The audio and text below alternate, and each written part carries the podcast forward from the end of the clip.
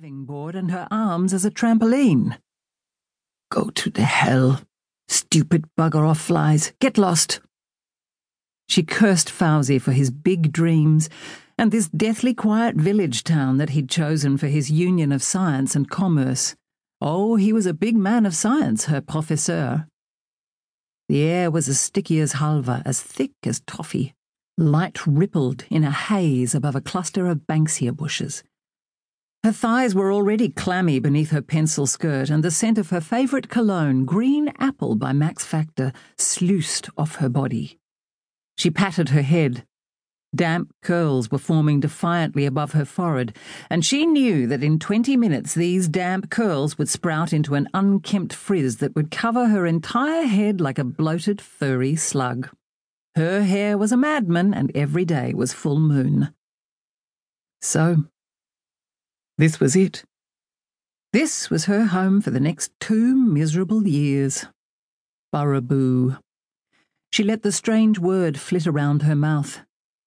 Burraboo, where men carried full bushy beards and refused to wear blazers, where women let their grey hairs grow unchallenged through the gates of middle age. Very incredible, very wow. That so many women had never considered henna. Their friends in Sydney had all laughed at their sudden decision to move to Burraboo. Eh? Burraboo? What is a Burraboo? They'd teased. The men had hooted and slapped Fawzy's back and took turns shouting various mispronunciations of Burraboo. Nabil suggested that it sounded like a type of fish best eaten fried.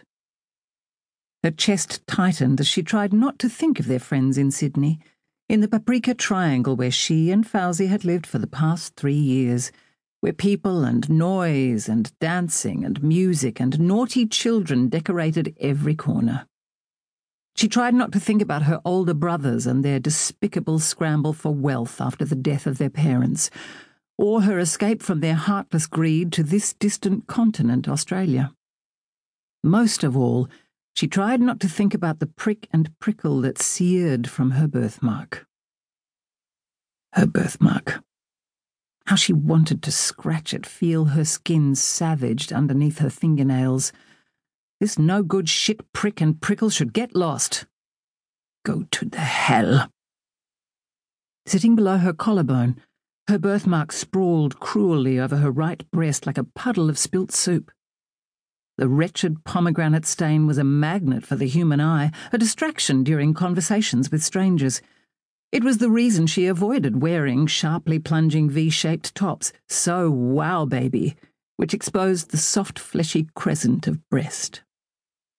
All the girls her age paraded their crescents. During episodes like this, the surface of her skin formed tiny bumps like rice pudding. Worse, her right nipple became as hard as a lemon pip. Little duck, ya butter, said Fawzy. Let me cover your birthmark with gauze, he had suggested this morning. You'll be scratching it all day, I know you will. She had refused the gauze. El Professeur's face had puckered with concern in all the right places, but his voice shimmered with happiness. Nothing could puncture his good mood since they'd arrived in this stupid bugger off town of Burraboo. Unbelievable! How his bliss seemed to seep out of his very pores to give his skin an unexpected succulence.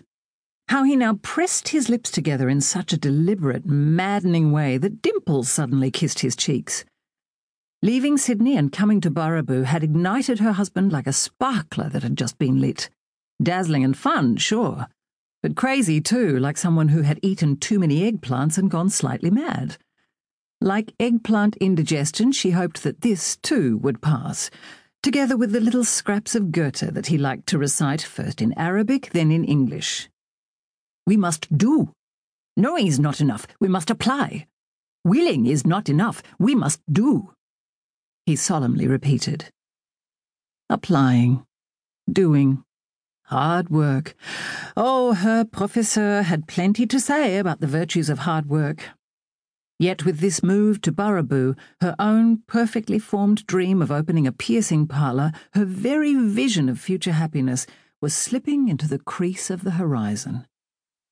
The piercing of ears was delicate work, important work.